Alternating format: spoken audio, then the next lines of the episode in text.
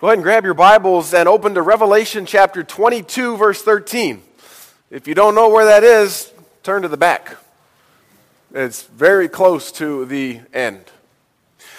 You can follow along in our message this morning also with your bulletin. There's an outline at the back of it. A couple of blanks you can fill in if you really want to do that. You know, you can tell a lot about someone by their name. My name is James Ivan Radovansky Lehman. My name is James Ivan Radovansky Lehman. For the first thirty-five years of my life, I told people they had to earn the right to hear that. You guys now know it. I'm named James after my dad on my, the dad of my mom, my grandfather on my mom's side. He was a long-time missionary, a long-time pastor, and I guess in some sense I've lived into that name. Now, when I was born, my parents gave me the middle name of Ivan. They wanted to remind me and others of my Russian heritage. So James Ivan Radovansky. When I was in sixth grade, I officially added Radovansky to my birth certificate. See, I wanted to be a professional soccer player, and all of the professional soccer players that were any good had cool last names. I didn't just make that up, though. That was my original family name. Years and years ago, when my great-grandfather came over to the States uh, at Customs, he came through and told them his name, and, and they said, "Sir, you're going to have a hard time finding a job with the last name of Radovansky." So they grabbed a book, they opened it up, and they pointed to a name, and on that day he became a Lehman. And thus, I later became a Lehman. And I became James Ivan Radovansky Lehman. I like my name. It's a good name. And you can tell a lot about someone by their name.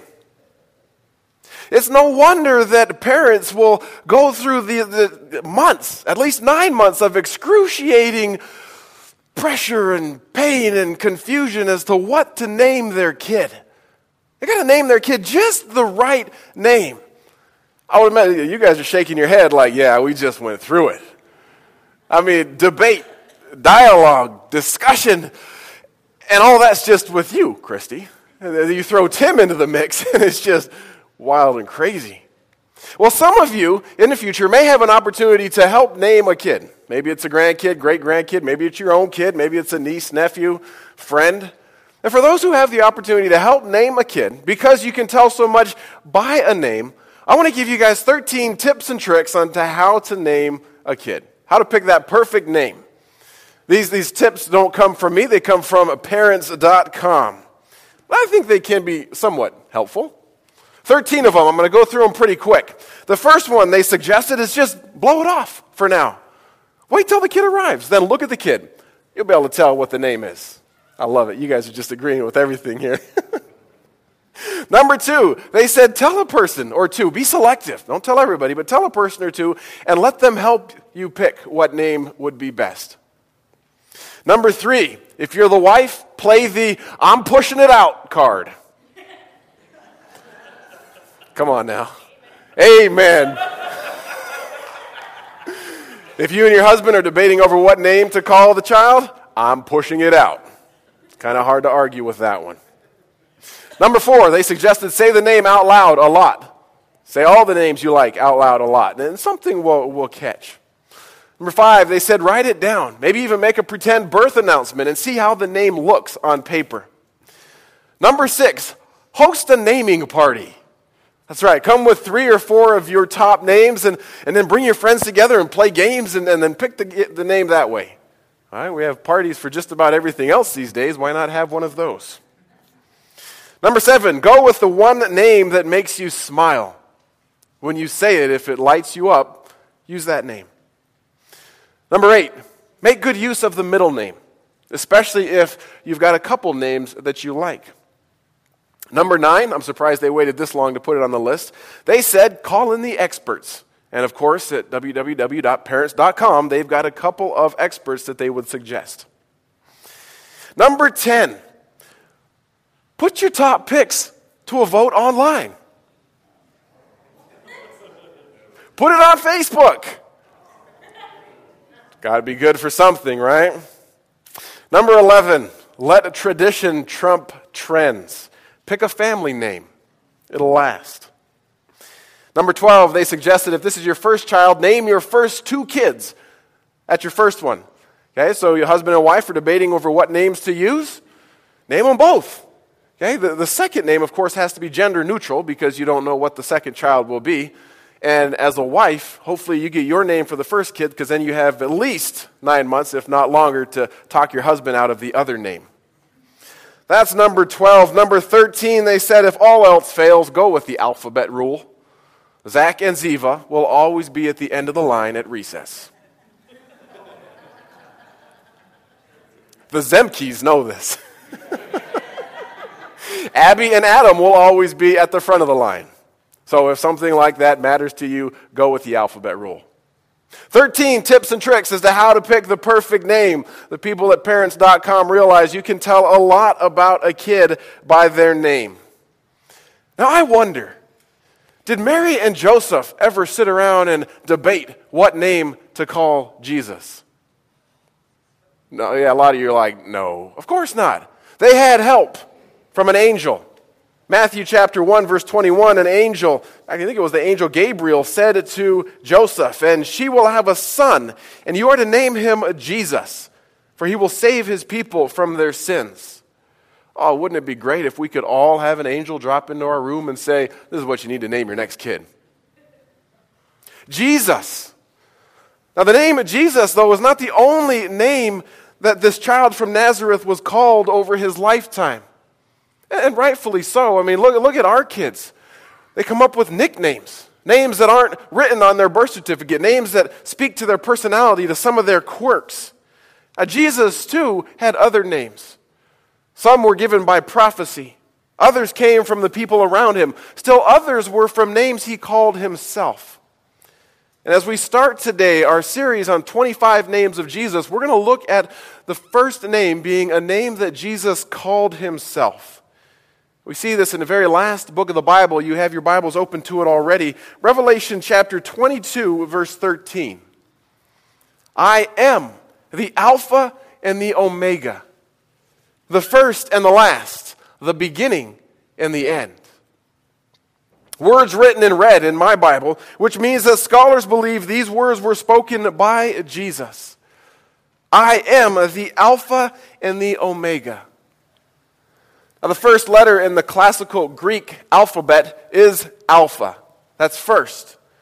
And the last letter in the classical Greek alphabet is omega. That is last. Thus, we get alpha and omega, first and last. This was Jesus' clarification or explanation when he continued on. The same addendum happens in Revelation twenty-one, verse six. And he said also, it is finished. I am the Alpha and Omega, the beginning and the end. The Alpha and Omega. First and last, beginning and the end. What does this name tell us about Jesus? Or maybe a better way to ask that question, what is Jesus trying to tell us about himself with this name? Could it be that in sharing this name and then explaining it the way he did, could it be that Jesus was quite simply telling us that we need to prioritize him in every area of our life? Could it be that he's trying to tell us to think about himself first thing in the morning and then think about him last thing at night? I mean, the psalmist wrote in Psalm five, verse three, listen to my voice in the morning, Lord. Each morning I bring my requests to you and I wait expectantly. Same psalmist wrote in Psalm one nineteen, sixty-two, I rise at midnight to thank you for your just regulations. Think about Jesus in the morning, first thing as you begin. Think about Jesus in the evening, last thing as you end. Is that what Jesus is trying to tell us to do as he calls himself the Alpha and the Omega? Through the words of John in the book of Revelation is Jesus saying, hey, before you go out on Black Friday and hit Hoffman's and Walmart and Safeway and R E I, think about me. Is Jesus saying, before you go to bed on Christmas Eve after wrapping all the presents, think about me. I am the Alpha and the Omega, the beginning and the end. Could it be as simple as that? Well, maybe. But I think if we settled there, we would be doing a disservice and a severe shortcoming to what Jesus was really trying to communicate to us in calling himself that name. I think Jesus is going so much bigger than just, give me a few minutes in the morning and a few minutes at night. See, Jesus began his self-named proclamation with, I am. I am the Alpha and Omega. Now, in beginning like this, I believe Jesus is declaring he was God. In beginning with, I am, I believe Jesus was declaring he was God. You rewind our story about thirty-five hundred years, and we're in the story of God telling Moses to go to Egypt to tell Pharaoh to let his people go. And Moses is, is being a bit sheepish, a, a bit squeamish, even a bit, a bit doubtful. He's trying to do anything he possibly can and trying to figure out any way he can to get out of doing what God wants him to do. So he says to God, God, what if, what if your people ask me who sent you? What do I tell them? And I love God's response in Exodus chapter three, verse fourteen and fifteen. God replied to Moses, I am who I am. Say this to the people of Israel, I am has sent me to you. God also said to Moses, say this to the people of Israel, Yahweh, the God of your ancestors, the God of Abraham, the God of Isaac, the God of Jacob has sent me to you. This is my eternal name, my name to remember for all generations. I am. God said, this is my name to remember for all generations. My name to remember for all generations. And in Revelation twenty-two thirteen, Jesus declared, I am the Alpha and the Omega.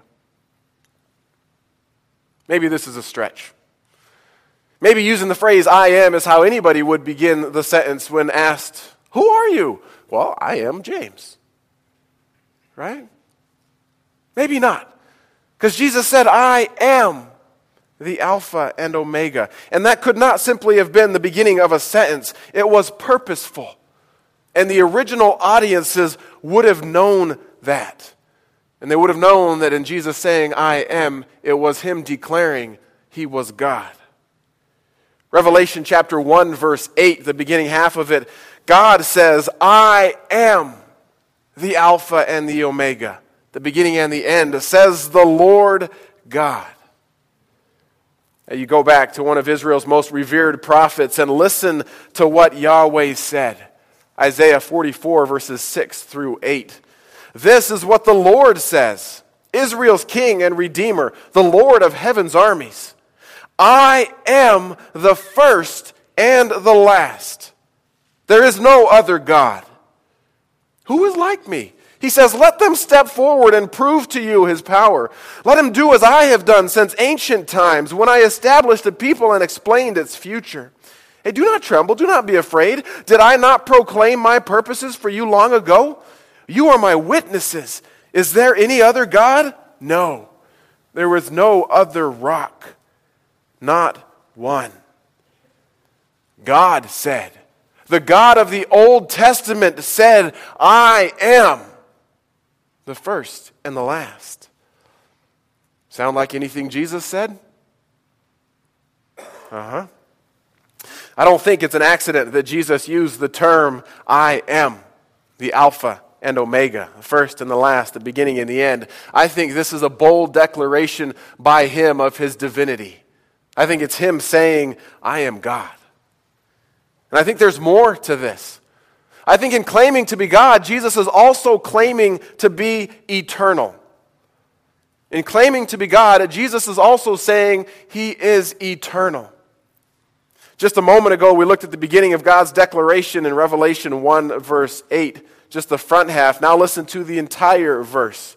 Revelation one eight, God says, I am the Alpha and the Omega, the beginning and the end, says the Lord God. I am the one who is, who always was, and who is still to come, the Almighty One. And it sounds like God is saying he's been around a while and he's not planning on going anywhere. I am the one who is, who always was, who is to come. What did Jesus say he was? The Alpha and Omega. beginning and the end. You see the connection? I think the original listeners to Scripture would have seen the connection, and I think once again they would have been drawn back to Isaiah. Isaiah chapter forty-eight, verse twelve. Listen to me, O family of Jacob, Israel, my chosen one. I alone am God, the first and the last. God was saying, I am from the start, and I will be in the finish. I am God. I am eternal. So for Jesus to declare what he did in Revelation twenty-two thirteen, to declare he was the Alpha and Omega, the first and the last, the beginning and the end, he's saying, I've been there, and I'm here, and I'm going to be there. I think he's also declaring something more. We've said Jesus was declaring he was God. We've said he was declaring he was eternal. I think Jesus was also saying that he has been rolling out a plan since the very beginning of time. And that plan has included several things, three particular that we'll look at. First, that plan has included Jesus as God and his role in creation. Isaiah forty-eight again, twelve, and this time verse thirteen. God says, listen to me, O family of Jacob. Israel, my chosen one, I alone am God, the first and the last. It was my hand that laid the earth's foundations, my right hand that spread out the heavens above. When I called out the stars, they all appear in order. The Apostle Paul, in his letter to the church in Colossians, said, Christ is the visible image of the invisible God. He existed before anything was created and is supreme over all creation, for through him God created everything in the heavenly realms and on earth. What did the prophet Isaiah say? By my right hand the foundations have been laid. By my right hand I spread out the heavens above. Jesus as God, rolling out his plan since the beginning of time. This plan included creation. And it also included something that the Scriptures call the nations. Isaiah chapter forty-one, verses one to four. Listen in silence before me, you lands beyond the sea. Bring your strongest arguments. Come and speak. The court is ready for your case. Who has stirred up this king from the east, rightly calling him to God's service? Who gives this man victory over many nations and per- permits him to trample their kings underfoot? With his sword he reduces armies to dust. With his bow he scatters them like chaff before the wind. He chases them away and goes on safely, though he's walking over unfamiliar ground. Who has done such mighty deeds, summoning each generation from the beginning of time? It is I, the Lord, the first and the last. I alone am he. Did you catch that at the end? I am the first and the last. And did you catch everything before that? Who enables this king to do this and this nation to do that? And who has summoned a new generation, each generation after each generation, towards God's purposes? In declaring who he was, Jesus was claiming to have a role in creation, and I think he was claiming to have a role in the nations as well. And I also think he was have, he was claiming to have a role in the future judgment of mankind. Our key verse for today is Revelation twenty-two, verse thirteen. We've looked at it a couple times. In context, this verse is set in Jesus talking about his return. Revelation twenty-two, verse seven. Jesus says, look, I'm coming soon. Blessed are those who obey the words of prophecy written in this book.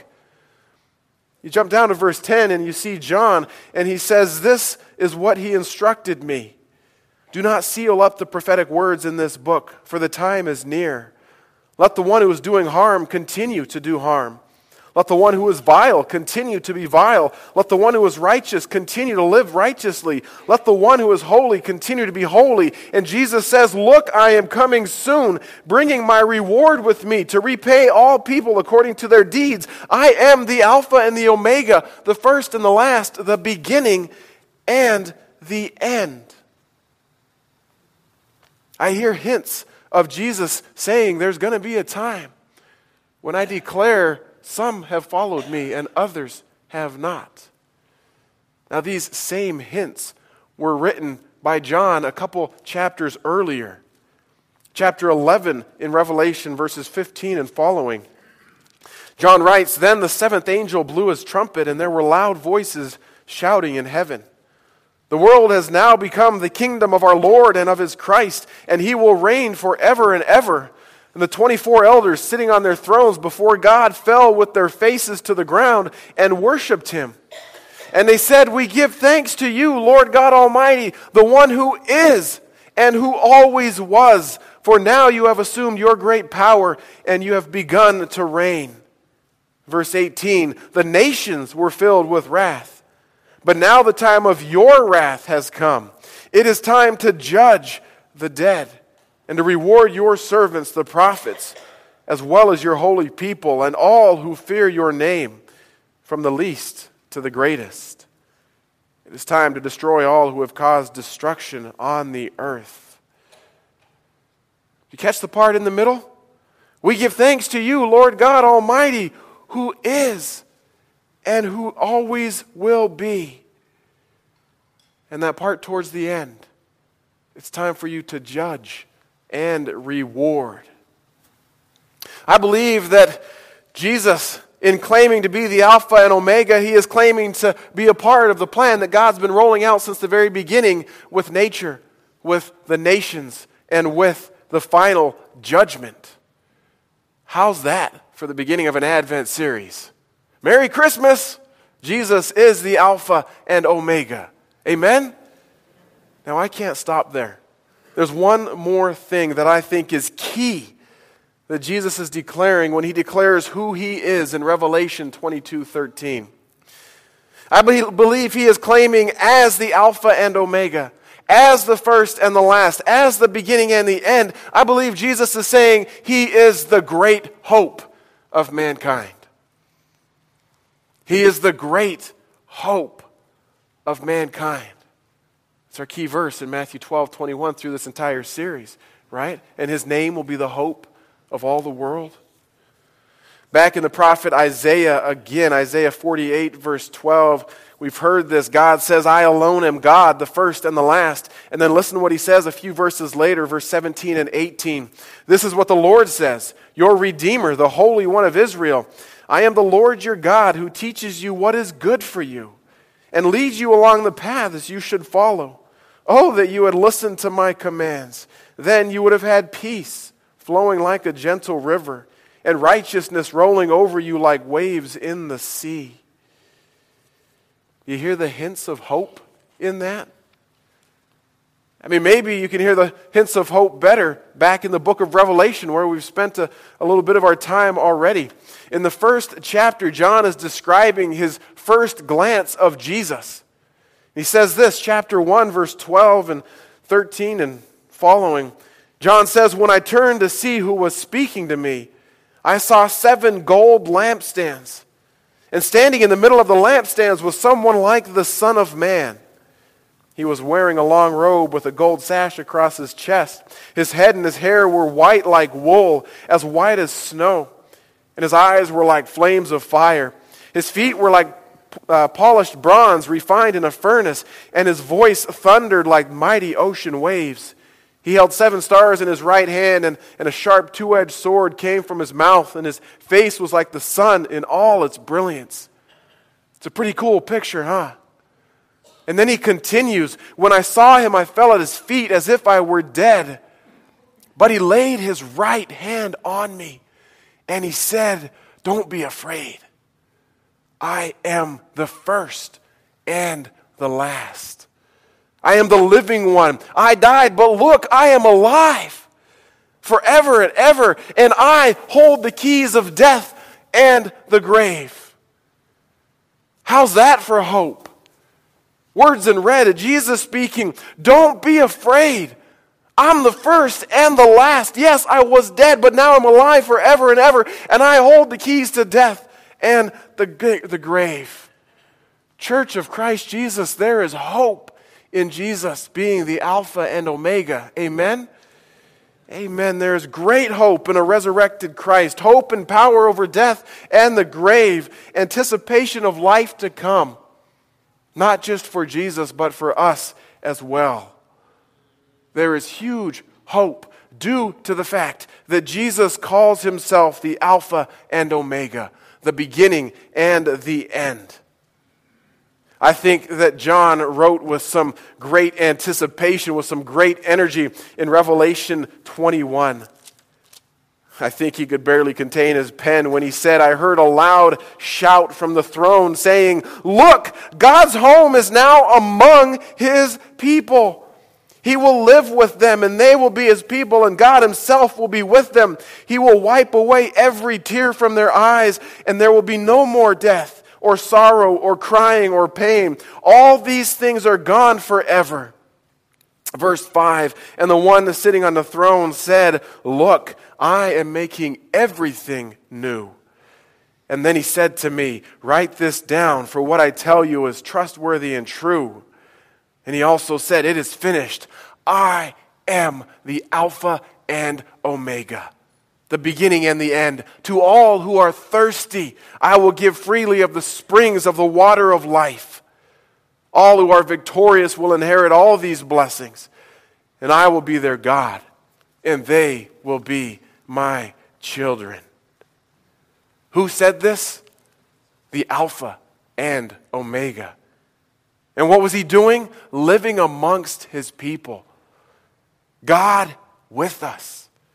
God himself. How's that for a Christmas story? How's that for Jesus declaring his name? Look, God's home is now here. It's now among you. It's now in you. It is finished. God said, I am the Alpha and Omega, the beginning and end. To all who are thirsty, come. And I will give you a drink from the springs of the water of life. There is that hope, and there is that name. You can tell a lot about someone by their name. Jesus declared in Revelation twenty-two, verse thirteen, I am the Alpha and the Omega, the first and the last, the beginning and the end. In claiming this, I believe he was claiming to be God. I believe he was claiming to be eternal. I believe he was claiming that he has had a part in the plan that's been rolled out from the very beginning, a part with nature, a part with the nations, and a part in God's judgment. I believe that in claiming this, he was saying, I am the great hope. I believe Jesus was saying, I am God with you. So is this a warm and fuzzy Christmas? Oh, maybe. Maybe not. Maybe it's more about recognizing who came wrapped in flesh. Maybe recognizing what God we are dealing with as we sing about a baby in a manger.